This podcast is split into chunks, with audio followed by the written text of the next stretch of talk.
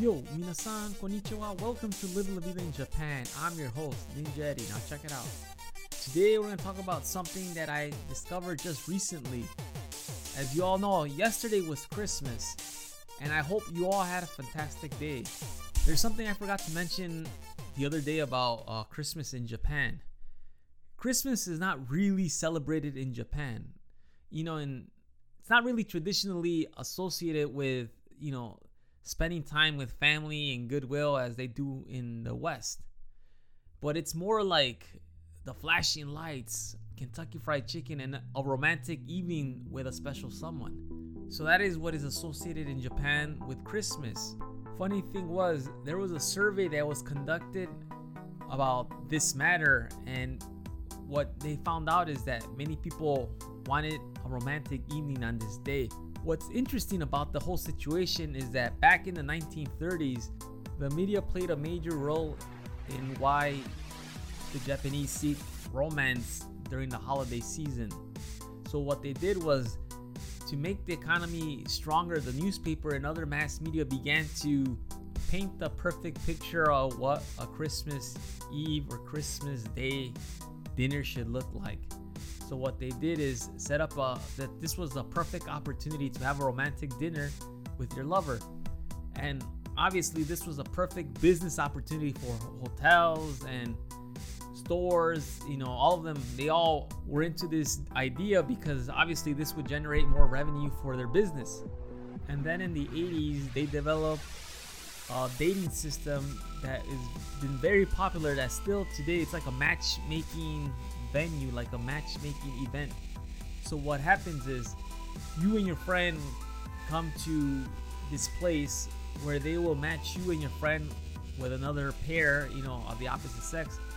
You could sit there and talk as long as you want, but if you wish to rotate or go to another table because you know the conversation is boring or there's no chemistry, you just tell the staff and they move you and you go to the next table and pretty much that's the whole night. You just rotate rotate rotate until maybe you find the one you were looking for if you're fortunate enough. That's a pretty crazy idea but sounds like fun if you're single. To all my single people out there would you participate in such an event?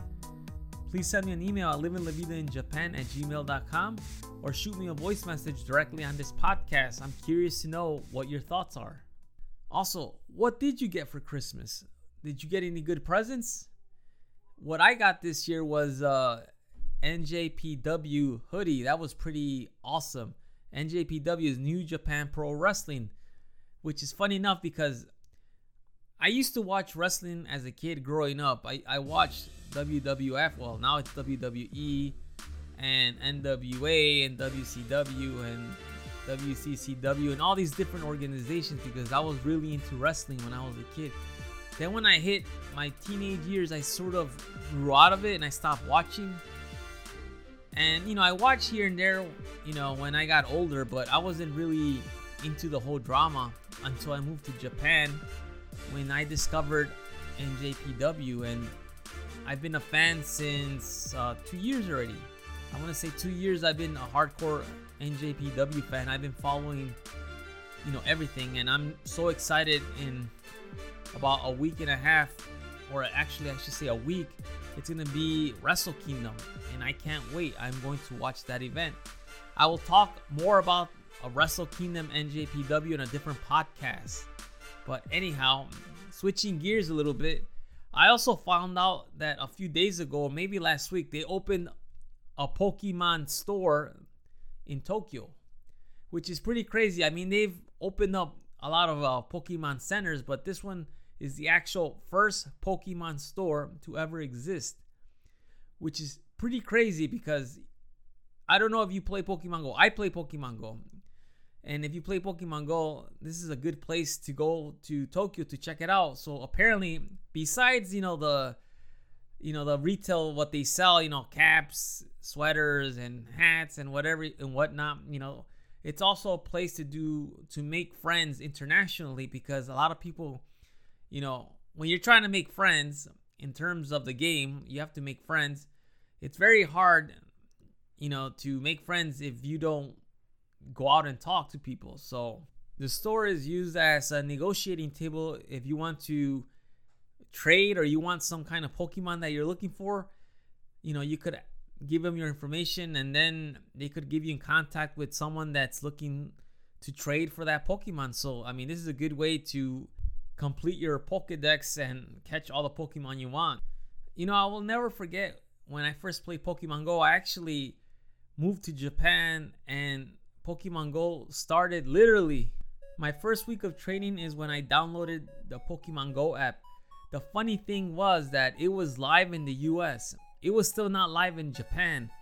So I was really disappointed because when I came to Japan, I had my US cell. So my system was, you know, all US based, so I could download the game. If you were in Japan, you couldn't download the game yet because it wasn't available to you.